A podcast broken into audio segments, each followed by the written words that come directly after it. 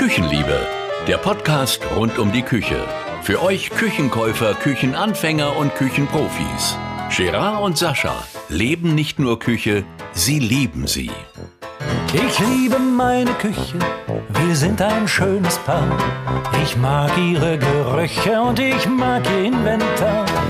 Da sind noch Hallo liebe Hörerinnen und Hörer, liebe Küchenliebenden, herzlich willkommen zur siebten Folge der Küchenliebe, der Podcast rund um die Küche.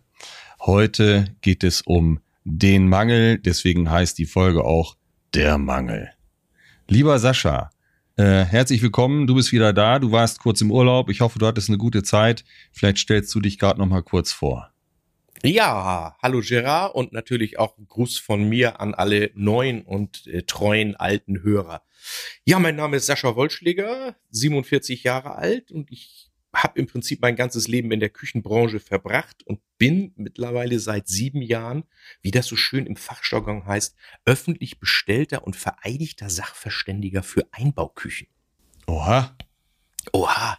Ja, zauberhaft. Also das heißt, wenn es irgendwelche Probleme gibt, dann ruft man mich an und ich beurteile das, woran das liegt. Ich arbeite hauptsächlich für Gerichte, aber natürlich auch für Industrie- oder Privatkunden, je nachdem, was da so gerade erforderlich ja, ist. Sehr schön. Ich heiße Gérard Alsdorf.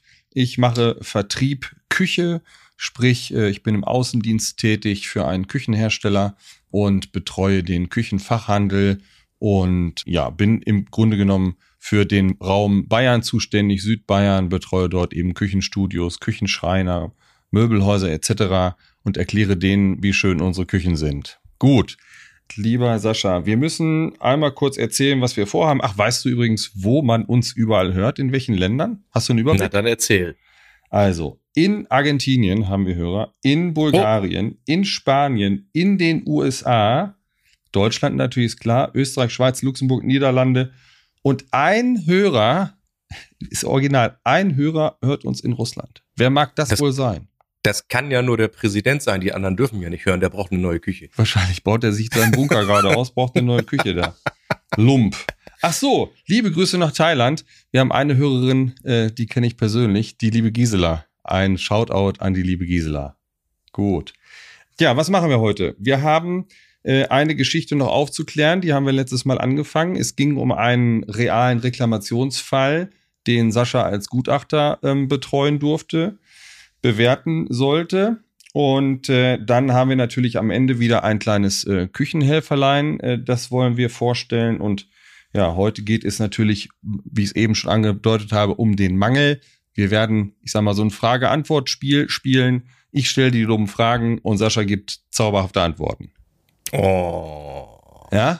Nein, du stellst keine dummen Fragen, sondern du stellst natürlich die Fragen, die unsere Hörer interessieren und die unsere Hörer bewegen. Ansonsten hätten wir die uns natürlich auch nicht rausgesucht. So sieht's aus. Ach, was ich noch dazu sagen wollte, wer etwas mehr über uns erfahren möchte, wir haben es einmal aufgeschrieben, wir haben natürlich eine Homepage, die heißt küchenliebe Bindestrich podcast Punkt de, da stellen wir uns auch nochmal vor. Gut. Und wir freuen uns natürlich über Zuschriften und eure Fragen. Ja, und Themenvorschläge natürlich auch gerne. Themenvorschläge, klar. Ja?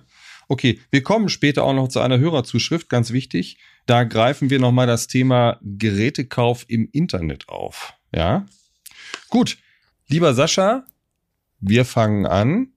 Was ist ein Mangel? Viele Verbraucher glauben natürlich, dass der Mangel, oder das allgemeine Wissen wird das sein, dass der Mangel etwas ist, ich sag jetzt mal salopp, das Ding ist kaputt. Ja. Also, so wie beim, ich sag jetzt mal einfach gesagt, da ist eine Schranktür, die lässt sich aus irgendwelchen Gründen nicht schließen und mhm. das ist dann ein Mangel. Mhm. Das ist natürlich, steht natürlich außer Frage, dass wenn irgendwas seine Funktion nicht erfüllt, mhm. so. Aber ganz wichtig ist, ich habe mir das mal rausgesucht, wie das im B G B heißt. Ja. Das Werk ist frei von Mängeln, wenn es die vereinbarte Beschaffenheit hat. Ja. Ganz wichtig zu wissen. Ja. Also es heißt nicht unbedingt, dass es so sein muss, wie irgendeine Norm oder so das vorschreibt. Mhm. Wenn ich etwas vereinbart habe, mhm. dann muss mein Auftragnehmer, also wir sagen jetzt mal bei uns einfach der Küchenhändler, ja. das so fertigstellen, wie es vereinbart ist. Ansonsten ja. liegt ein Mangel vor. Dann habe ich direkt ein Beispiel dazu. Ja. Ähm, wir stellen uns mal eine Küche vor, eine typische L-Küche. Ganz links beginnen wir mit einem Kühlschrank. Und direkt rechts neben dem Kühlschrank ist ein kleiner Hängeschrank, ein Oberschrank mit einem Griff. Der Schrank ist dreißig Zentimeter breit, der Schrank ist links angeschlagen. Das bedeutet, die Scharniere sind links. Und der Griff ist waagerecht. Und der Griff ist natürlich waagerecht. In dem Fall ist es auch egal, auch senkrecht wäre ein Problem, sagen wir mal. Ja. So, wie geht man damit um? Sowas ist natürlich vollkommen klar. Der Schrank ist in dieser Beziehung ja nicht nutzbar. Man könnte ja diese Tür, je nach Grifflage und Griffgröße, vielleicht geht die Tür so fünfundvierzig Grad auf. Also ich habe auch schon Sachen gehabt, da ging die Tür fast gar nicht auf. wenn, wenn, wenn irgendetwas nicht nutzbar ist im üblichen Sinne, dann ja. liegt natürlich immer ein Mangel vor. Ja. Ich würde hier, also grundsätzlich, liebe Hörer, wir leben ja in Deutschland und das ist alles etwas komplizierter bei uns. Also ich stelle auch im Rahmen meiner Arbeit niemals Mängel fest. Natürlich nicht. Die Mängelfeststellung obliegt in einem Rechtsstreit immer einem Richter. Okay. Ich stelle fest, wie ist der Ist-Zustand? Ob es der vereinbarten Beschaffenheit entspricht. Ah, okay, gut. Und natürlich muss ich vertraglich nicht vereinbaren, dass sich alle Schranktüren im normalen Rahmen öffnen lassen. Hm. Ich würde sogar so weit gehen, wenn jetzt dieser dreißiger Schrank, das ist natürlich auch immer der extremes Beispiel, der, der, der gefühlt auch jedem Küchenplaner schon mal passiert natürlich. ist. Natürlich. Äh, übrigens muss ich gestehen, in meiner ersten eigenen Küche hatte ich exakt dieses. Ja, und ich hatte Glück, dass der Griff einigermaßen kurz war ja. und diese Tür dann irgendwie, weiß ich nicht, so siebzig Grad sich öffnen ja. ließ. Aber natürlich stößt er immer links gegen den Korpus und habe dann so einen kleinen Gummitupfen ja. dran geklebt. Aber wie immer, man ist nur dumm, wenn einem Fehler zweimal ja. passiert. Also es gibt äh, sicherlich die Möglichkeit, dass ein Schrank äh, nicht volle neunzig Grad zu öffnen ist. Ein guter Küchenplaner wird das wissen. Und äh, wenn es die Planung der Küche erfordert und wenn es die einzig sinnvolle Lösung ist in dem Fall, kann das auch schon mal sein, dass ein Schrank nicht äh, voll öffnet. Kann passieren. So. Die bessere Lösung wäre aber, diesen Schrank gleich grifflos zu produzieren. Ja, also man kann äh, heute Küchen grifflos herstellen, dann ist unten ein Griffprofil eingearbeitet und äh, ja, dann ist das Problem behoben. Zum Beispiel. Oder auch jetzt nicht unüblich, wenn es wirklich in einer ganz kleinen Küche mal so sein muss, dann schlage ich den Schrank eben auf der anderen Seite an. Und dann kommt dann hundertsiebzig Grad Scharnier rein. Und dann kann ich den auch recht gut benutzen, wenn es mal so sein muss. Also der gute Küchenplaner ist ja dafür ausgebildet, dass er sowas auch dann lösen kann. Also ganz wichtig ist nur, dass man einfach grundsätzlich muss eine Küche natürlich ihre Grundfunktionen erfüllen, ist ja vollkommen klar. So, also dann haben wir gleich ein Beispiel aus dem Leben äh, rausgezogen. So, der Klassiker ist die aufgequollene Arbeitsplatte. Im ja. Bereich des Geschirrspülers. Was kann man da verkehrt machen? Wie kann man es besser machen? W- warum passiert das überhaupt? Also ich habe mal während meiner äh, Ausbildung, nenne ich das mal, und während meiner Praxisjahre, ich weiß gar nicht mehr, von wem das kam, aber das ist sicherlich von dem Gerätehersteller gekommen oder so. Und der hat mir mal gesagt, merk dir doch eins, kalt rein, kalt raus. Oh Gott, okay, das kann man aber auch falsch verstehen. Wir wollen kein E. Der Trockenvorgang eines Geschirrspülers ist beendet, wenn das Gerät abgekühlt ist. Mhm. Und es ist auch, da kommen wir irgendwann ja noch, ach, Geschirrspüler einräumen, da haben wir doch. Da ist noch, da ist noch was, da sind wir noch was schuldig, ja. Ja, das heißt, wir beginnen jetzt schon da mit dem Thema. Aber wir sind es ja noch schuldig in, in, der, in seiner gänzlichen epischen Breite. Es ist nicht hilfreich, einen Geschirrspüler am Ende des Programms zu öffnen, um zu glauben, dass das Geschirr dann besser abtrocknet. Das Gegenteil ist der Fall. Das ja. Geschirr kühlt zu schnell ab und Wasserreste bleiben da. Und ich habe Dampf unter der Arbeitsplatte mhm. und die kann dann natürlich auch aufquellen, selbst wenn sie korrekt mhm. abgedichtet wurde gegen Feuchtigkeit.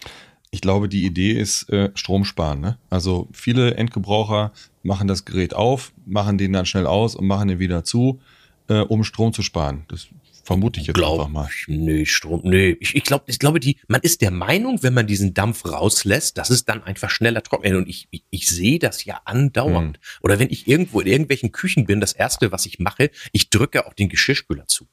Ja. Also die meisten Leute lassen den Geschirrspüler offen stehen, hm. also so angelehnt. Ich sage, Leute, das trocknet doch drinnen an. Wie soll das denn sauber werden? Ja, ja. Ach so, ja, da haben Sie recht. Dann sage ich, mach doch die Klappe zu. Genau. So, ja, also im Prinzip, es, es passiert Folgendes, ihr macht den Geschirrspüler auf. Äh, die umliegenden Möbelteile, die Arbeitsplatte und die, die Schränke, die benachbart sind, sind kälter und schlagen natürlich sofort an. Das heißt, das Wasser schlägt sich nieder. Das ist ja das schlimmste Wasser, was wir haben können, destilliertes Wasser. Das ist ganz fein, äh, molekülig, nenne ich es jetzt mal, und findet jeden Schlitz. So. Und äh, heute haben wir noch die Situation, jetzt greifen wir schon wieder einen, einen Schritt Entspanntes voraus. Entspanntes Wasser heißt es. Entspanntes Wasser, genau. Entspanntes ja, Wasser. Ja, ja. So, also die Arbeitsplatten haben heute oftmals eine Dickkante, da kommen wir nachher nochmal ganz kurz dazu. Das heißt, die sind von der Unterseite äh, etwas geschwächt. Und diese Schwächung muss man äh, versiegeln. Dazu liefern die meisten Küchenhersteller Aluminium Klebebänder mit, Absperrbänder. Du hast das eben schön erzählt. Wie sollten die angebracht werden? Also sie gehören natürlich auf die Unterseite der Platte und sie müssen so angebracht werden, dass diese Kante einbezogen ist. Ja. Und das ist natürlich schwierig. Diese Kante ist meistens zweieinhalb Millimeter nur dick. Die ist auch dann schon relativ früh abgerundet. Ja. Aber dieses Klebeband muss natürlich die Klebefuge überlappen. Mit abdichten. Genau. Die muss überlappen und dann muss man das vielleicht auch mal von unten so ein bisschen mit dem Messer nachschneiden und das ist natürlich schon nervig für den Monteur. Mhm. Deswegen habe ich vor einigen Jahren mal was ganz Besonderes entdeckt und in meiner Praxis immer etwas anderes verwendet, einen mhm. Silikondichtstoff, einen flüssigen, den man für sowas ganz toll verwenden mhm. kann. Also als Tipp auch mal für die, für den Küchenhandel hier. Wir verlinken das mal in Da gibt es ein Video. Du hast Shownotes, ein YouTube-Video ne? dazu gedreht. Da das habe ich mir angesehen. YouTube-Video von mir. Ja. Genau. Also ich habe nichts davon. Also ich habe das nur mal empfohlen und der Hersteller hat mit mir mal so ein Video aufgenommen, ja. wie wir das so verarbeitet haben. Das ist eigentlich was aus der Automobilbranche, mhm. womit Autos matt, ich nenne es jetzt mal lackiert werden. Ja. ja aber äh, dadurch, dass es aus der Automobilbranche kommt, ist es natürlich unwahrscheinlich robust und ich habe es auch selbst mal in äh, Laboren der Küchenindustrie testen lassen, mhm. nicht bei euch, mhm. aber die waren hellauf begeistert davon. Ist es eine streichbare Folie oder eine Gummierung? Ganz vereinfacht gesagt ist es ein, ein flüssiges Silikon, ein dickflüssiges Silikon. Ah, okay. Also wenn es aushärtet, fühlt es sich auch ganz einfach an wie ein Silikon. Ah, okay. Und damit kann man Ausschnitte versiegeln? Also Spülenausschnitte genau. und eben auch sinnvollerweise die Unterseite im Bereich der Feucht, Feuchtstellen. Also im Bereich der Spüle, da kann es ja auch mal kleckern, da kann der Lappen ja. runterhängen und im Bereich des Geschirrspülers. Ne? Genau, und das ist transparent. Also wenn man das mit einem kleinen Pinsel aufbringt, ist das auch fast nicht sichtbar und ja. es erhöht die Qualität der Küche so immens. Ja, ja okay, wunderbar. So, wir bleiben kurz bei der Arbeitsplatte. Es ist ein halbes Jahr vergangen, vielleicht ist ein Jahr vergangen und der Kunde stellt fest, auf der Arbeitsplatte sind Ränder äh, von, ich sag mal, Ränder der Gläser, die er dort abgestellt hatte. Es, es war Sommer, es war ein kaltes Getränk im Glas, es war sogar Eis drin und das Wasser, dieses Kondenswasser am Glas perlt so langsam ab und äh, erzeugt einen Rand auf der Arbeitsplatte und die, der Rand geht nicht mehr weg. Wie kann sowas ja. passieren? Ganz viele Leute meinen ja Spülmittel, also dieses ganz normale, wir nennen es jetzt mal so, so einen Markennamen, den man immer kennt, das ist ja wie Tempotaschentuch, also dieses sogenannte Priel ja. äh, von, von diversen Herstellern, das sei so ein aller, aller Hilfsmittel. Mhm. Aber das benutzt man zum Geschirr abwaschen ja. und nicht zum Putzen. Ja. Denn wenn ich das zu, in zu hoher Dosierung, wenn ich das zu kalt anwende, dann ist das schichtbildend, wie man sagt. Also da bleibt im Prinzip einfach ein Schmierfilm zurück. Ja. Und da der Schmierfilm gleichmäßig ist, fällt der nicht unbedingt gleich auf. Genau. Und in diesem Schmierfilm zeichnet sich dann über dieses destillierte Wasser, wie auch immer, kann auch ganz genau. normales Wasser sein, genau. zeichnen sich schnell Flecken ab. Und das Wasser löst das sozusagen nur wieder Das löst an. das an in dem Moment und verändert dann die Oberfläche, ganz genau. Ja. Ich möchte also, das mal nee, also nee, nicht die Oberfläche. Also im Prinzip ist es ja wirklich nur diese Schmierschicht. Ja, diese Schmierschicht, nicht die Arbeitsplatte, sagen, nur ne? diese Schmierschicht wird verändert. Genau, genau, genau. Ich möchte das kurz mal an einem Beispiel erklären. Ich habe diesen Fall immer wieder draußen im Handel, dass es genau so vorkommt. Dann nehme ich mir den Küchenpartner an die Hand und gehe mit dem in seine Funktionsküche. Und meistens hat der ein Spülmittel da. Und diese Spülmittel sind heute alle sehr, sehr, sehr dickflüssig. Ob die wirklich konzentrierter sind als vor zwanzig Jahren, lassen wir mal dahingestellt. Auf jeden Fall sind die sehr dickflüssig. Und dann gebe ich ihm einen minimalen kleinen Tropfen Wasser auf die Hand, auf den Finger. Und dann machen wir das Wasser an und dann soll er mal die Finger reiben, so lange, bis dieses Spülmittel vollkommen von den Fingern entfernt ist, abgespült ist. Das kriegst du gar nicht hin. Das Wasser läuft fast eine Minute. Ja. So, und jetzt müsst ihr euch vorstellen, und dieses Restspülmittel, was in dem Spüllappen sich befindet, der ja immer so rund um die Spüle liegt, äh, das wird ja, wie du es eben beschrieben hast, als feiner Film immer wieder und immer wieder aufgetragen auf die Platte und dann aber nicht mit reinem Wasser wieder abgenommen. Und das ist das Problem. Also wenn man es richtig macht, man kann Spülmittel hernehmen, aber man muss eine recht große Menge Wasser nehmen, um die Platte wieder zu reinigen, vom Spülmittel zu befreien, und dann sollte man sie auch trocken nachwischen. Dann ist das Problem kein Problem. Ey, jetzt hast du fünf Minuten aus der nächsten Folge erklärt. Scheiße. Ach, Pflege, ja. ne? Pflege. Pflege, aber es ist das ja, war alles Pflege. Ja, aber es ist ein Pflegeproblem, weil aus diesem, ja. Problem, aus diesem Pflegefehler ein Mangel entsteht. Genau ein so ist Subjektiv. Es. Soll, soll ja gesagt werden, ein, jetzt doch mal, du bist doch auch so, so, so ganz, so penibler. Manchmal. Jetzt hast du deine neue Küche bekommen, mhm. hast die ersten beiden Male gekocht und rufst wutentbrannt deinen Küchenhändler an. Mhm. Das ganze Kochfeld sei ja völlig zerkratzt. Was der dir für einen Mist verkauft hat, ja. das hat überall Kratzer. Ja. Ja, da bist du so einer, oder? Na, eigentlich eher nicht. Ich weiß ja, wo du hin willst. Ja, mein Lieber. Du weißt, wo ich hin will. Also, ganz, ganz wichtig, ein von Herzen ausgesprochener Rat, ja.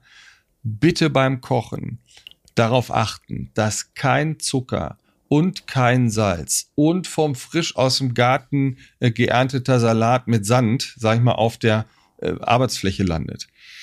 Sandkristalle, Zuckerkristalle, Salzkristalle verkratzen die Glaskeramikoberfläche. Ich habe gelernt, ich darf nicht Ceran-Kochfeld sagen, es heißt Glaskeramik, weil sich auch verschiedene, der der ist ne, weil sich auch genau, verschiedene so Betriebsarten unter dieser Glaskeramik auch befinden können und verschiedene Marken, Hersteller, wie auch immer. So, und dann ist das Problem kein Problem. Ja, es ist noch weniger ein Problem. Was denn? Diese, diese Kochfelder fertigungsbedingt ja. haben die Kochfelder, das ist ja klasse, mein Handy war nicht auf leise gestellt, ey, aber das können wir in der Folge drin lassen.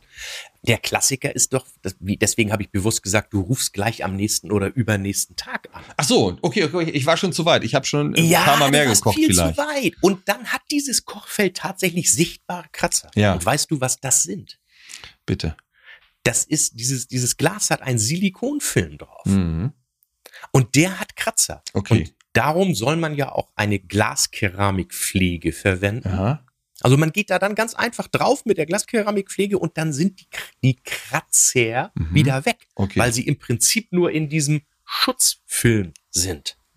Okay. Also, liebe Küchenliebenden, nicht jeder Kratzer ist ein Kratzer. Ihr glaubt nicht, wie oft ich mir irgendwelche Beschädigungen ansehe und ab und an dann tatsächlich nur mal meinen Daumen nehme. Ja.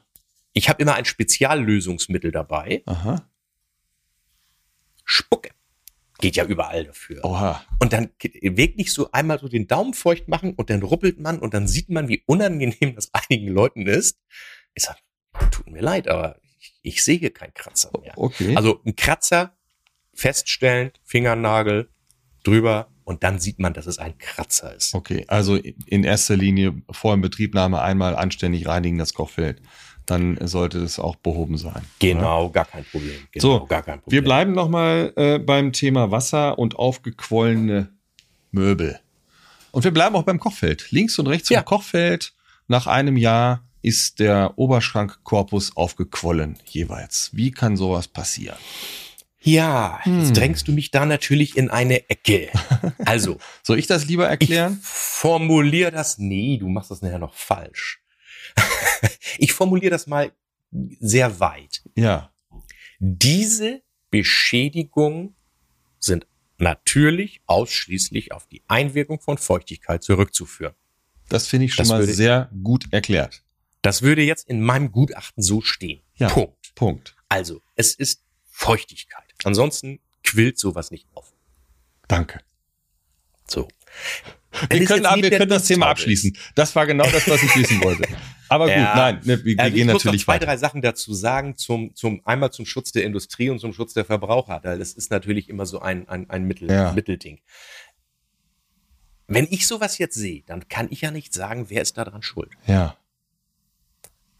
Natürlich kann, gibt es Indizien. Ja. Oder es gibt auch Verbraucher, die zu mir sagen, ja, die Dunsthaube ist ja seit sechs Monaten kaputt. Mhm. Aber ich habe die sowieso nie benutzt. Mhm. Das geht natürlich nicht. So eine Dunsthaube hat ja auch einen Zweck. Aber wenn die und so die laut ja ist, die ist mir zu laut, die mache ich immer nicht an. Und ich koche ja, ja auch nur Nudeln. Das stinkt ja nicht. Ja, nee, und ist ja auch nur Wasser in den Nudeln drin. Und nur Wasserdampf. Ja. Also das ist natürlich üblicherweise ein typischer Schaden einer nicht korrekten Nutzung der Küche. Ja. Das muss man ganz klar sagen. Ja. Es, natürlich gibt es auch mal Probleme in der Industrie. Da kann auch mal was nicht in Ordnung sein. Das muss ich dann feststellen. Aber grundsätzlich, ich kann nur sagen, mir ist es noch in keiner Küche passiert und ich koche wirklich viel. Mhm. Also, wenn man seine Küche nutzt, und man kann sie auch gern intensiv nutzen. Und das wäre jetzt, kommt nochmal zum Thema Pflege. Keine Küche ist und bleibt ein Möbel. Und ja. wenn Wasser oder Feuchtigkeit mal draufkommt, dann bitte immer gleich abwischen. Immer gleich trocken machen, genau. Und dann ist alles gut. Also wir wollen, das möchte ich auch nochmal betonen, liebe Küchenliebenden, wir wollen hier keinen an Pranger stellen.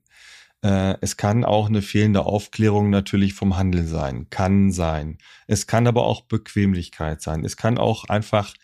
Die Haube ist nicht so teuer gewesen. Die ist etwas laut. Man, Fehler passieren. Deswegen, das ist auch ein Grund, warum wir diesen Podcast machen.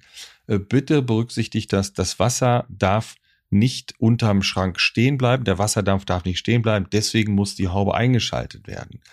Also, Feuchtigkeit immer von den Möbeln fernhalten.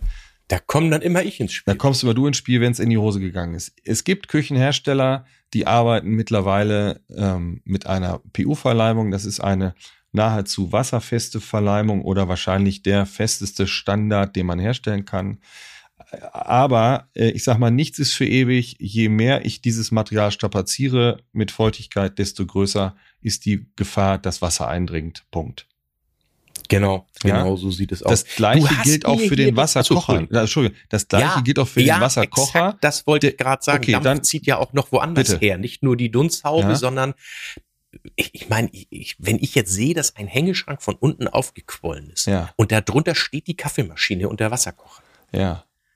Ähm, die stehen da, die stehen da dauerhaft. Ich kann vielleicht sogar mal unten so einen kleinen Rand sehen, mhm. weil man die nicht jeden Tag natürlich zum Wischen zur Seite nimmt.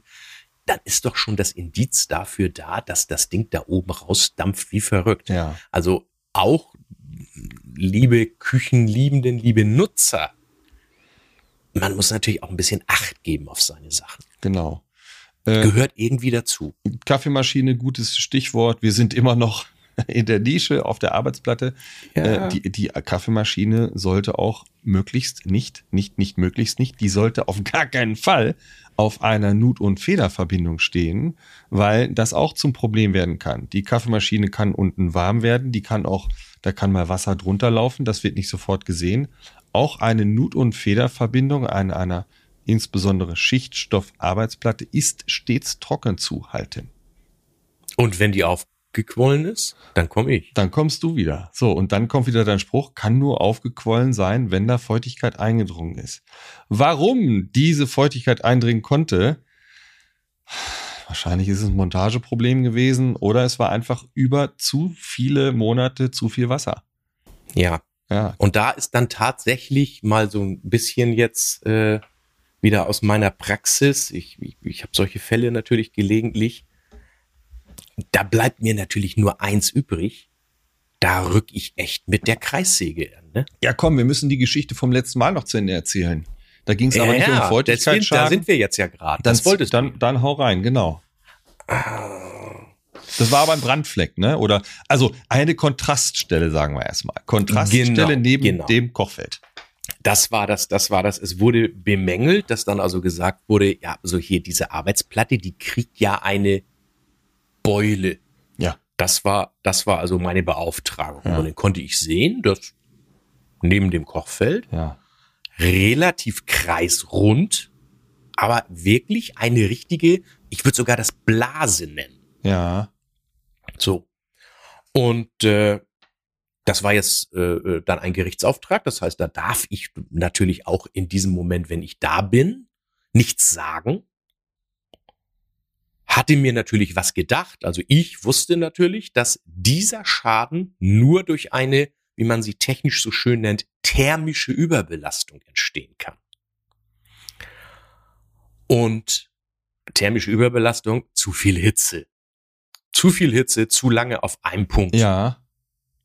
Also ganz klar, man hatte dort einen Topf draufgestellt und dann hat dieses Schichtstoffarbeitsplattenmaterial die Eigenschaft, dass sich die Schichten untereinander lösen und äh, dann bilden sich eben da diese Blasen. Also man kann das auch wirklich erkennen, das ist dann echt immer kreisrund. Aber meine Frage musste dann ja sein, ist jetzt der Verbraucher wirklich, der Nutzer wirklich schuld dran? Denn solche Arbeitsplatten müssen natürlich auch gewisse Belastungen aushalten. Natürlich, natürlich. Also, was passiert? Ganz kurz erzählt, diese mhm. Platte muss in den Prüflabor. Ja, und dann hast und du der guten Dame ein richtig schönes Loch ausgeschnitten. Aus einem natürlich nicht beschädigten Teil. Und wenig genutzten Bereich, ja. Wenig genutzt, ja. Wie ich immer sage, so schön, möglichst unbelastet soll das sein. Ja. Und dann ist es so, dann rücke ich mit meiner Kreissäge an und säge da natürlich nach Absprache, selbstverständlich, und säge da tatsächlich ein Stück aus der Arbeitsplatte aus. Ja, war dann Willst du so. das Ergebnis wissen? Ja, ich bitte darum. Deswegen ja, sitzen die Arbeitsplatte wir hier. Hat, die Arbeitsplatte hatte in diesem Fall bei weitem die Anforderungen erfüllt. Also ich habe da tatsächlich die Vermutung mhm. gehabt, dass da nicht nur ein Topf draufgestellt wurde, mhm. sondern sogar eine wirklich ganz, ganz heiße Bratpfanne ja. wird es gewesen sein. Ja. Also danach sah es mir aus, ich schaue mal immer so ein bisschen heimlich, aber ich muss ja gar nicht die Ursache erkennen dann in dem Moment, aber das interessiert einen natürlich für die Praxis ja. und ich habe da so eine geschmiedete Bratpfanne gesehen. Ja, okay. Und, und ungefähr äh, passte die passte, das? Die, die passte ungefähr, die war nicht groß und die geschmiedeten Bratpfannen haben meistens auch so ein bisschen rundlichen Boden, ja. die drehen sich auch auf den Kochfeldern gerne mal ein ja. bisschen. Ich vermute mal, die ist's gewesen mit irgendeinem sehr, sehr tollen Stick ja. drin, das dann also das verursacht. Zur, zur Geschichte der Arbeitsplatte darf man auch erzählen. Ähm, ich kriege gerne mal so diese Sprüche, früher war alles besser, insbesondere bei den Schichtstoffarbeitsplatten. Und meine Antwort ist dann immer, ja, das stimmt. Die Arbeitsplatten waren früher anders. Die Arbeitsplatten, die Schichtstoffarbeitsplatten, man arbeitet schon seit, seit den fünfziger Jahren mit diesem Material, hatten eine sehr grobe Struktur früher. Das heißt, eine Pfanne eventuell, die konnte gar nicht so flächig aufliegen, die war also einigermaßen belüftet unten drunter. Oder ein Topf. Dann war es auch so, vor fünfzig Jahren oder vor zwanzig, dreißig Jahren hatte auch nicht jeder einen super, super Sandwichboden und eine Gusspfanne und schieß mich tot. Und diese Temperaturen konnten auch gar nicht so lange im Topf gehalten werden. Sei es drum, tut uns bitte und euch am besten einen Riesengefallen. Stellt keine heißen Töpfe auf eine Arbeitsplatte. Egal, was es für eine Arbeitsplatte ist, ob das Holz ist, ob das äh, Schichtstoff ist, ob das Keramik ist, legt etwas drunter. Es ist immer besser. Und selbst, es gibt manchmal so äh, Temperaturen, Temperaturzahlen, die im Internet kursieren. Ich nenne jetzt bewusst keine. Wer will denn von euch wissen, wie heiß der Topf tatsächlich ist? Und dann geht es, du hast es so schön formuliert vorhin, es geht um eine Kontaktzeit, um eine Abdeckung. Ist es eine feuchte äh, Pfanne, eine feuchte genau. Stelle? Ist es eine trockene Hitze? Und, und, und, wer will denn das beim Kochen in dem Moment alles feststellen? Ist doch alles Quatsch. Ja, vor allem, ich sag mal, man stellt sich da irgendwie ein Brett oder so ein, so ein, so ein tolles Gitterrost oder irgendwas ja. daneben, so ein Abstellrost und dann hat man's. Oder, ich sag mal, das, ein Kochfeld hat vier Kochzonen. Ja. Äh, ich koche doch selten auch auf allen Vieren. Ja. Warum muss ich meinen Topf überhaupt woanders hinstellen? Ich kann ihn auf die Spüle oder wieder aufs Kochfeld stellen. Muss alles nicht sein. Wie gesagt, da, für mich gehört auch immer so ein ganz bisschen die, die Pflege der eigenen Sachen oder der, ja. der übliche Umgang damit, damit dazu. Du hast pass auf, mir ganz, aber ganz, pass, so halt, halt, ganz pass auf, pass auf, ganz kurz. Ich muss noch mal kurz reingrätschen. Spüle, bloß, ja. bloß nicht grundsätzlich auf die Spüle stellen. Wenn die Spüle aus Keramik ist, ja. Wenn die Spüle aus Edelstahl ist, kann ich mir das auch vorstellen. Aber auch bei, ich sag mal, Kunststoffverbundstoffen, eine komplett heiße ja. Pfanne, bloß nicht. Also, Nein. das Beste ist Korrekt. wirklich ein Korrekt. Brett, was man auch eventuell entbehren kann, im schlimmsten Fall, was man wegschmeißen kann. Aber nicht auf die Arbeitsplatte und schneidet nicht auf der Arbeitsplatte. Das ist auch Mist. Schneiden auf einem Brett, nicht auf der Arbeitsplatte. Es ist auch für die Messer besser. Reimt sich sogar. Jetzt hast du den Klugscheißer gemacht. Ja. Das ist doch normal meine Aufgabe. So, es brannte, es brannte in mir.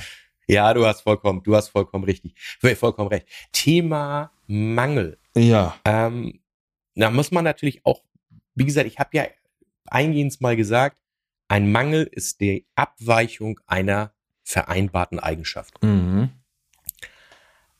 Jetzt ist die Frage, ich habe mir die Küche ausgesucht, im Studio, die ist bei mir eingebaut und die sieht doch von der Farbe her völlig anders aus. Ja.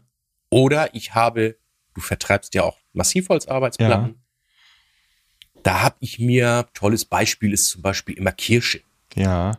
Ich bestelle mir eine tolle Kirschbaum-Massivplatte. Die habe ich ja mhm. auch in der Ausstellung da gesehen. Mhm. Dieses tolle Rot, das mochte ich so gern leiden. Mhm. Und jetzt steht die Küche hier bei mir drin. Die ist nicht mehr Magnoliefarben, die ist rosa. Ja. Und die Arbeitsplatte ist fast so ein bisschen grau. Ja. Das ist doch ein Mangel, der hat mir doch nicht das geliefert, was ich haben will. Oh ja. Der hat mir doch eine falsche Küche geliefert. Oh ja, das, das passiert. Äh, ich mhm. nehme mal so ein Beispiel. Es war in dem Fall jetzt keine Magnoliefront, das war ein Holzdekor.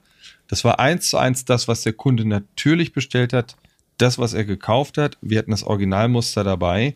Äh, da zu Hause beim Kunden, das war die Zeit, da waren die L E D-Leuchten noch nicht so gut ausgereift. Die mhm. L E D-Leuchte hatte einen extremen Grünanteil so im Farbspektrum. Und dadurch kam aus, aus dieser Holzfront äh, ein Rosastich extrem raus. Also dieses Grün hat das Rosa quasi hervorgehoben. Äh, Quatsch, doch. Das Grün hat das Rosa hervorgehoben, so war das. Und beim Holz der Arbeitsplatte, wenn man dieses Beispiel hernimmt, äh, Kirsche ist ein Beispiel, auch bei der Eiche ist das so. Eine Eiche, wenn die in Massivholz geliefert wird, die ist im Urzustand Natur relativ hell. Und die verfärbt sich mit der Zeit so honigfarben. Die wird schön warm. Ja? Mhm. Ähm, also Kirsche ist aber echt immer mein Paradebeispiel, weil die sieht wirklich, wenn sie frisch ist, völlig anders aus als so. Die Platte, die vielleicht schon ein oder zwei Jahre in der Ausstellung ist.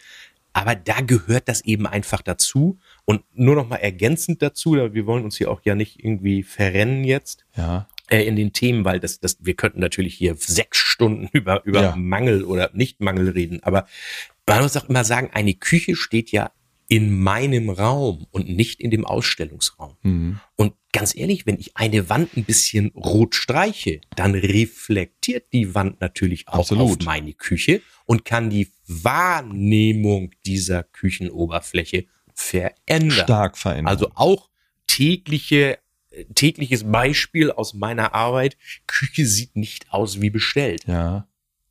Dann nehme ich eine Front, gehe mal draußen ans Tageslicht, vergleiche sie mit dem Original ja. und das ist eins zu eins. Also ich habe natürlich auch technische Möglichkeiten ja. da, äh, den Farbabgleich festzustellen, aber äh, meistens reicht ja auch das Auge schon, und, um dann einfach zu sehen. Ganz extrem ist die Situation bei einem sehr, sehr, sehr weißen, kalten Weiß in Mattlack. Weil dieses sehr kalte, matte Weiß reflektiert die Umfeldfarben extrem. Mhm. Äh, und dann war es so ähnlich, wie du es beschrieben hast. Der Fußboden hatte einen Grünstich und die Unterschränke sahen aus, als wenn die grün-grau waren. Und die Oberschränke, ja, die waren normal weiß. Also das ist natürlich keine Reklamation, ne? Aber nee. deswegen, Sascha hat das in einer Folge auch erwähnt, nehmt euch bitte die Muster mit nach Hause, stellt die möglichst auch bei realen Lichtbedingungen auf die Fliesen und guckt euch das an, wie die Farbe dann wirkt. Und dann ist alles gut. Also Thema Mangel, deswegen, wir wollen euch ja nur etwas sensibilisieren. Wenn ihr der Meinung seid, ich glaube, wir brauchen nicht darüber reden, wenn etwas grundsätzlich nicht so ist wie vereinbart, wie du eben am, am Anfang beschrieben hast, mit einer, einer Schranktür, die sich nahezu nicht öffnen lässt, mhm. da braucht kein Mensch einen Mangel feststellen. Nein. Das wäre ja kindisch. Da können, kann ich immer nur den Hinweis geben, sucht nicht irgendwo im Internet nach irgendwelchen Halbwahrheiten. Sprecht euren Küchenhändler an mhm. und der wird mit euch professionell darüber reden. Absolut.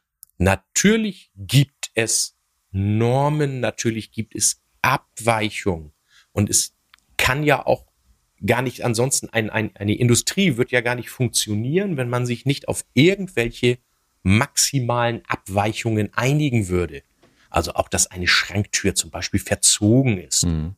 Da gibt es Abweichungen, wie stark so ein Verzug sein darf. Mhm. Und das sind Informationen, die üblicherweise der Küchenhändler hat. Mhm. Wenn er sich nicht ganz sicher ist, dann ruft er mal bei seinem Hersteller an. Mhm. Die haben natürlich das Vorliegen, nach welchen Normvorgaben sowas gefertigt wird. Und dann spricht man einfach darüber. Ja. Also der, der, ich sage jetzt mal, gut ausgebildete Küchenfachhandel, wo auch immer, die, die wissen sowas. Ja. Also einfach sprechen, wenn man da irgendwie die Vermutung hat, Mensch, irgendwie sieht das anders aus oder irgendwie verhält sich das anders, als ich gedacht ja. habe. Und dann einfach, wie gesagt, immer, wir reden doch zu wenig miteinander. Ja. Das ist doch immer die Sache. Pass auf, lieber Sascha. Ich brate, ich brate mir ein schönes Steak und ich habe jetzt mal in dem Fall zu viel Öl in die Pfanne gegossen. Man soll ja gar nicht so viel nehmen. Ich habe es aber gemacht. Du sollst meine Grillplatte nehmen. Also ich soll deine Grillplatte, ja, natürlich. Ich brauche aber ein Beispiel jetzt. Und ja, gut. Ich sehe, in der Pfanne läuft das Fett irgendwie in eine Ecke. Ah, nee, in der Pfanne ist die ist rund. Äh, es läuft so in eine Richtung, in eine Himmelsrichtung. Und da sammelt sich das Fett an einer Seite der Pfanne. Extrem. Dann heb doch die Pfanne an, dann läuft es zur anderen Seite. Kann ich ja, ist ja Induktion, kann ich ja einen Keil drunter legen, ne? Genau. Ja, ist, das ist total einfach. Das ist gut. Oder ich kann die ganze Küche auch anheben. Oder, oder wo, was ist, wo ist das, wo ist das Problem? Also, das Fett läuft immer zu einer Seite. Und um das mal ganz ketzerisch und auch unfachmännisch zu formulieren. Im Notfall ist die Erddrehung dafür verantwortlich. Wahrscheinlich. Oder vielleicht ist die ja, das ist ta- das ist tatsächlich so. Du kennst doch diesen, wenn du den Stöpsel aus der Badewanne ja. ziehst. Bei uns dreht es sich ja anders herum als in Australien. Da war ich noch nicht. Habe ich mir noch nicht angeguckt. Ist das so? Ja, ich ich auch nicht. Aber das kannst du bei YouTube dir mal angucken. Ah, okay. Badewanne Australien. Und dann siehst du, dass der Strudel sich anders herum dreht. Ist ja logisch. Andere Seite der Erdkugel. Hat tatsächlich was mit der Erdrotation zu tun. Ja. Oder das ist die Ursache dafür. Ja. Ich bin ja auch so ein spitzfindiges Arschloch ab und zu. Äh, äh, okay. Ja, das, ab und zu muss ich das ja mal sein. Also dieses Thema gerade. Ja. Wir nehmen, wir stellen uns jetzt einfach mal eine Pyramide vor. Mhm. Oder ein Dreieck, mhm. wenn das jetzt nur zweidimensional mhm. ist. Und da oben drauf lege ich jetzt irgendwie diese Wasserwaage sozusagen. Mhm. Die Null, mhm. die gibt es doch gar nicht. Okay. Kann es ja nicht. Verstehst du, was ich sagen will? Ich hoffe. Also dieses, dieses Dreieck, diese Spitze. Ja. Wie, wie weit kann ich jetzt diese Spitze nachvollziehen? Die, die Null, die kann ich doch bis auf unendliche Stellen hinterm Komma rechnen. Ja. Diesen Nullpunkt, den es ja faktisch nicht gibt. Ja. Ich habe ja immer eine Abweichung nach links oder nach rechts. Ja. Und genau da sind wir wieder. Also so eine Küche wird natürlich eingebaut mit einer Wasserwaage. Ja. Und dann ist die eben mal auf zwei Meter, ein Millimeter nach links oder nach rechts abweichen. Ja. Mehr geht ja gar nicht. So eine Wasserwaage hat so eine Blase und ja. danach wird das alles sauber ausgerichtet. Und das gilt dann auch als gerade. Okay. Aber dieses, ich, ich versuche immer äh, zu erklären, ich bin ja auch häufig mal vor Gericht mhm. und muss dann den Leuten das sagen, ich sage, die Null gibt's nicht. Ja, also und Fett wird in einer Bratpfanne immer zu einer Seite laufen. Wenn das natürlich extrem ja, ist, dann ja. ist da was schief. Ja, ne? Aber das kann ja auch, ich glaube, in jedem Haushalt ist irgendwo eine Wasserwaage. Äh, so. Also man muss ein bisschen abwägen, Äh, ja. Muss man losbrüllen oder äh, ja genau, oder nicht? Genau. Okay. Ähm, anderes Beispiel ist was Extremes. In der Ecklösung. Äh, ja, wir sprechen von einer sogenannten toten Ecke. Wir haben eine Steinarbeitsplatte montiert und in der toten Ecke ähm, ist die Platte gerissen. Also tote Ecke. Ich will das nochmal bemühen. In der Ecke ist wir haben keinen Schrank in der, in der Ecke, Ecke ist kein nutzbarer Schrank. So, damit genau. das jeder versteht. Da ist nur eine Blende vorne über Eck. Äh, woran hat das jetzt gelegen? Ich gebe, ich sag mal, ich gebe noch mal eins vor: äh, Neubau. Ja, klar, das wäre mir ohnehin dann klar, aber das kann auch sogar im Altbau noch passieren. Ja. Wahrscheinlich wird die Ursache eine Besetzung des Estrichs sein. Ja. Wahrscheinlich. Wahrscheinlich. So. Ich sag mal, man kann das ja mal direkt auflösen. Oft ist es so, dass Steinarbeitsplatten, äh, die dann in der Ecke ja überlappend frei hängen, die werden mit Holzleisten an der Wand befestigt. Das ist keine so gute Idee. Besser oder in der oder in die Fensterbank rein, ne? Oder in Auch. die Fensterbank ist rein, ja. Genau das Gleiche. Kann man kann man machen. Dann muss aber ein bisschen äh, Puffer da sein, dass die Arbeitsplatte mitwandern kann. So, das heißt, die Arbeitsplatte muss im Zweifelsfall, wie weit kann so ein Estrich sich senken? Ein Zentimeter, zwei Zentimeter? Man sieht das manchmal an den Fliesen auch im Bad, ne? Nach ein, zwei, drei Jahren. Ich glaube, es sind zehn Prozent der Dämmungsstärke. Okay. Ähm, das war, glaube ich, ist, glaube ich, nach D I N das Maximum. Das musst, du hast mich ja aber kalt erwischt. Aber ich glaube, es ist maximal so detailliert, zehn Prozent. Okay, so detailliert brauchen wir es nicht. Sagen wir mal. Naja, also sechs Zentimeter oder acht Zentimeter Dämmung, acht Millimeter. So, acht Millimeter. Und selbst wenn es fünf Millimeter sind und da ist Spannung auf so einer Platte, das ist natürlich Mist, wenn die Platte sich nicht mitbewegen kann. Ist das zu viel für die Platte? Ist das zu viel? Da empfehlen wir unbedingt, einen Leerkorpus in die Ecke zu stellen. Der wird genauso wie ein Möbel in die Ecke gestellt, wird ausgerichtet, die Platte liegt da drauf und fertig. Punkt. Das war jetzt mal ein Tipp äh, für den Fachhandel. Für den Planer. Für den Planer, ähm, weil das, ich weiß auch nicht, ob jeder Küchenhersteller die Kisten im Programm hat. Ich gehe davon aus, dass jeder das hat. Ja. Gut, Sascha, wo sind wir denn? Was haben wir denn auf unserer oh, ich Checkliste glaube, hier wir noch? Sind schon, also wie gesagt, wir könnten ja jetzt hundert verschiedene Sachen. Guck mal, wir sind jetzt schon, du hattest noch ein Thema. Guck mal, wir sind ja schon so ein bisschen, ja, ja, wir müssen langsam mal zum Ende kommen, glaube ich. Ja. Aber ich hatte ja jetzt ausgeführt, auf jeden Fall immer in dem Thema, geht in den Kontakt mit eurem Küchenfachmann und ihr werdet dann sicherlich auch äh, euch da professionell beraten fühlen. Und wenn es mal nicht so ist, ja, dann bin ich da. So, wichtig ist, der Küchenprofi bekommt von seinen Herstellern Pflege- und Bedienanleitungen. In diesen Pflege- und Bedienanleitungen sollte eigentlich alles stehen, was ihr braucht. Jetzt nehme ich noch mal eine Sache, ich spule noch mal kurz zurück. Da steht aber auch drin, dass man mit Spülmittel die Arbeitsplatten pflegen darf. Das ist auch so. Aber, wie sagt man so schön, die Dosis macht das Gift. Ja. Ja. Ich kann am Tag mal ein kleines Bierchen trinken. Wenn ich aber jeden Tag meine, ich muss fünf Biere trinken, dann ist das nicht so gut. Ja. Ich kann meinen Snickers essen. Echt? Aber ich kann nicht zehn Snickers am Tag essen und das jeden Tag. Also, das mit den Snickers gefällt mir besser, das Beispiel. Okay, ne, dann so. Also, äh, sprich, Spülmittel, ja, wichtig ist, das Spül- Spülmittel muss auch wirklich wieder abgenommen werden und die Platte muss gereinigt werden, getrocknet werden. So, also, also wir waren jetzt, äh, das war jetzt exakt die Überleitung zur Folge acht, ne? Da geht's um die Pflege dann, ne? Da geht's um die Pflege und von mir nochmal, fordert von eurem Händler die Pflegeanleitungen ein. So, und wenn ihr sie nicht bekommen habt, der Handel ist verpflichtet, so etwas vorzuhalten oder sich das auch von seinen Vorlieferanten zu besorgen.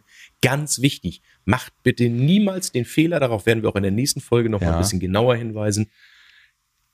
Wie Doktor Internet, wenn ihr das, wenn ihr Rückenschmerzen habt, geht auch zum Arzt und googelt die nicht. Und genauso ist das auch mit Pflegeanweisungen ja. für irgendwelche Möbel oder Küchenteile. Nein, die Pflegehinweise des Herstellers beachten, denn nur der weiß, mit was er irgendwas vorbehandelt hat, ja. was auch dafür denn eben für diese spezielle Oberfläche gut zu gebrauchen ist. Ja, ja, einfordern und umgekehrt aber auch von Handelsseite.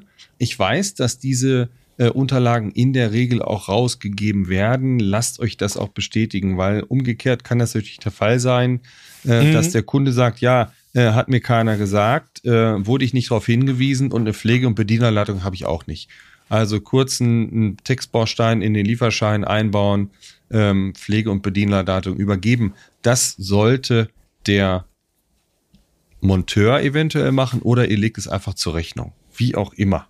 So, wir haben noch einen Leserbrief. Wir haben das kurz angedeutet. Es ging um das Thema äh, E-Geräte. Hast du Leserbrief gesagt? Äh, Leser, äh, Hör, nee, Hörerbrief, eine Hörerzuschrift. Das ist ein Hörerbrief. Bescheuert. Naja, so, es ging um das ganze Thema E-Geräte, ja. Und wir hatten in einer Folge erwähnt, dass man E-Geräte im Internet kaufen kann, aber der, äh, ich sag mal, Hörer hatte so ein bisschen den Eindruck, wir waren da nicht so Fan dieser ganzen Geschichte. Ich möchte das nochmal kurz erläutern. Natürlich kann man E-Geräte im Internet kaufen. Und natürlich kann man dort Geld sparen. Wahrscheinlich ja. Trotzdem gibt es Bedenken, dieses zu tun. Sascha, was ist aus deiner Sicht, also nochmal, wenn das alles funktioniert in Kommunikation und wenn die Geräte am Ende passen, alles schön und gut, dann habt ihr was gespart. Aber vielleicht hast du ein paar Punkte. Wenn euer Küchenpartner das mit euch gemeinsam so möchte, ist das alles gut. Genau. Gérard und ich vertreten aber ganz klar die Meinung oder die Empfehlung, dieses nicht zu tun. Ja. Aus folgenden Gründen. Erstmal ist ein Einbaugerät für eine Küche häufig ein relativ kompliziertes Teil. Ja. Speziell so bei Kühlgeräten. Äh, könntest jetzt ja bei dir mal nachfragen, wahrscheinlich habt ihr so zweihundert Schrankvarianten. Ja, wahrscheinlich ja. Das sind, ja. So, das sind immer so nur kleine Unterschiede. Ach, da muss das Scharnier etwas höher sitzen, ja, oder so. Also die Geräteangabe ist zwingend erforderlich. Ja. Da geht es schon los. Dann wird da im Internet ab und zu, ja, das Gerät hat Index zwei, jetzt ich liefere dir das. Ja, ja, und dann passt es nachher nicht. Ja. Wer ist dann dafür verantwortlich? Also erstmal die Logistik im Vorwege, ja, schon mal kompliziert. Ja. So. Dann muss man natürlich auch das alles einbauen. Das muss auch bezahlt werden irgendwie. Es muss bezahlt werden, im Zweifelsfall. Der Händler, der den, ich sag mal, die Abwicklung eben mit begleitet, der, ja, wird das berechnen, das ist klar. Es ist in der Regel eine Vorkassesituation auch zu leisten. Also ich bestelle und bezahle, dann kommt die Ware. Dann ist die Frage, ist das Gerät wirklich verfügbar? Ist das Gerät, wenn die Montage stattfindet, auch vor Ort? Auch, mhm. auch wichtig, das sollte man beachten. Die Lieferung ist in der Regel bis zur Bordsteinkante, wenn es ein Internetgeschäft ist. Das Handling muss man eben beachten. Die Entsorgung des Mülls, die Palette, wohin mit der Palette, passt auch nicht in jeden mhm. Panda. Passt das Gerät am Ende rein? So, ich habe ein Beispiel und deswegen brennt mir das auch nochmal so unter Nägeln. Eine Küche wurde bestellt mit einem Backofen, darunter sollte eine Wärmeschublade sein. Alles war bei uns so bestellt, dass das passte. Das Problem die vierzehn Zentimeter Wärmeschublade. Die vierzehn Zentimeter Wärmeschublade, ganz genau. Das Problem mhm. war nur, dass der Endgebraucher dann eine, ich glaube, sechsundzwanzig Zentimeter hohe Wärmeschublade mhm. bestellt hat. Das ist dann die größere mhm. Variante. Und es passte nicht. Äh, aber alle Daten waren klar nachvollziehbar. Uns wurde eine kleine Schublade angegeben. Der Händler hatte die kleine Schublade vorliegen und da war das Kind im Brunnen gefallen.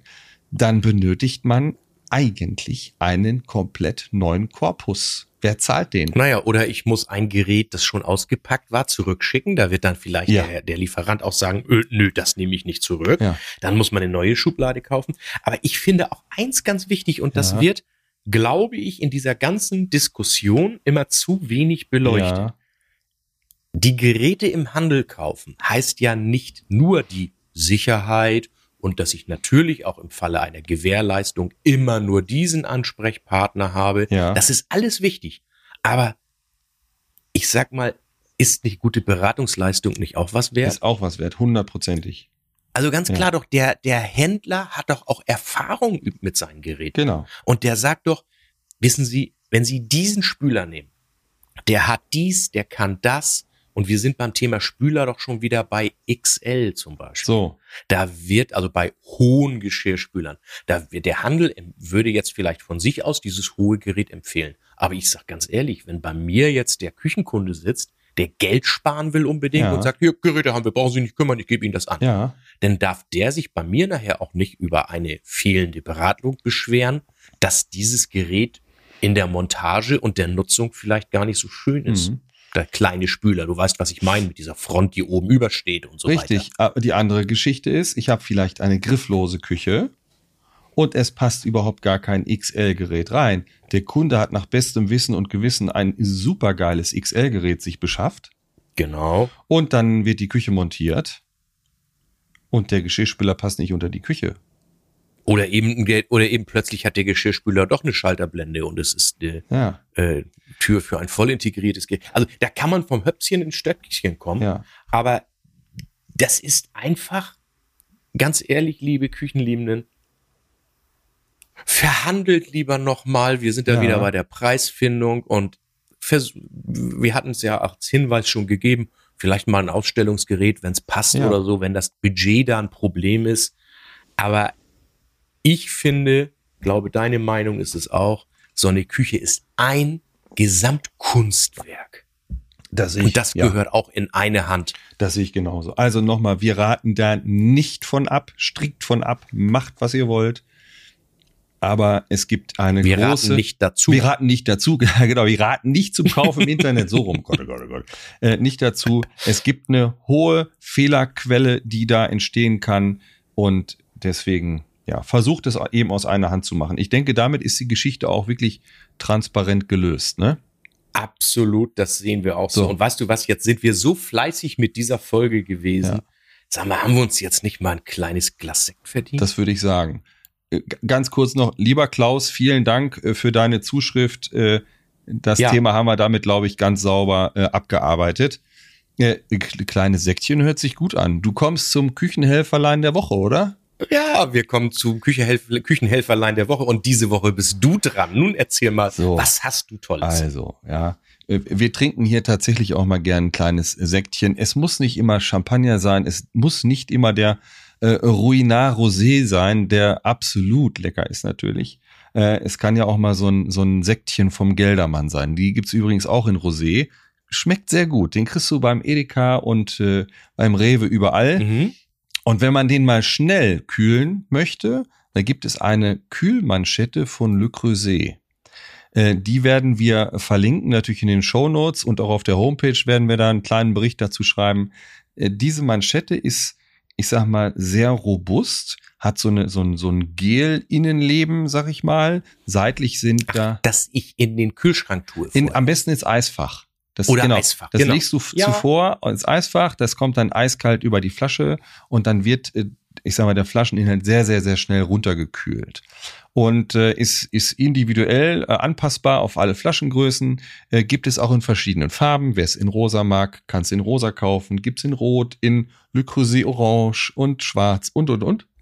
Kostet, in Jagdgrün? Äh, Jagdgrün muss ich gucken, weiß ich nicht, das kann durchaus sein. ähm, das Ding kostet irgendwie sowas um vierundzwanzig, fünfundzwanzig Euro in dem Dreh. Kann ich wirklich wärmstens empfehlen. Kann man auch mal schön einpacken, wenn man an den Strand geht. Ein kleines Körbchen dabei, Kühlbox und ja. Tolles Geschenk kann das ja auch sein. Also mal so als kleines Mitbringen. Nehmen wir, ja, habe ich schon öfter mitgenommen, weil ist nicht so teuer, sag ich mal, und wirklich nachhaltig was fürs Leben, ne? Klasse Idee. Super. Ja, Gérard, ich glaube, dann haben wir heute natürlich, liebe Küchenliebenden, das Thema ist ein ganz bisschen trocken, aber wir versuchen natürlich euch diese Themen ein bisschen allgemein, aber trotzdem informativ und pff, unterhaltsam. Wir geben uns größte ja. Mühe, aber wenn so ein Thema ein bisschen trocken ist, ist es natürlich auch etwas schwierig. Wir hoffen also grundsätzlich, ihr hattet trotzdem dieses etwas trockenen Themas. Viel Spaß. Viel Spaß an der Folge. Genau. Die nächste Folge acht. Pflege der Küche. Die Pflege, da, genau. Die, ich gucke auch nochmal meine alten Akten hier durch, ob ich da nochmal so ein kleines Anekdötchen finde. Da finden wir bestimmt ein paar schöne Geschichten, mhm. absolut. Also, wir freuen uns über Zuschriften, empfehlt uns euren Freunden und Nachbarn. Wir freuen uns über Themenvorschläge. Bleibt gesund, lasst es euch gut gehen. Viele Grüße aus Bayern, ihr lieben Küchenliebenden. Alles Gute, ciao, ciao. Viele Grüße aus dem Norden, ciao. Und? Lebt ihr noch Küche? Oder liebt ihr sie schon, wie Gérard und Sascha? Freut euch auf die nächste Folge von Küchenliebe. Ich liebe meine Küche, wir sind ein schönes Paar. Ich mag ihre Gerüche und ich mag ihr Inventar.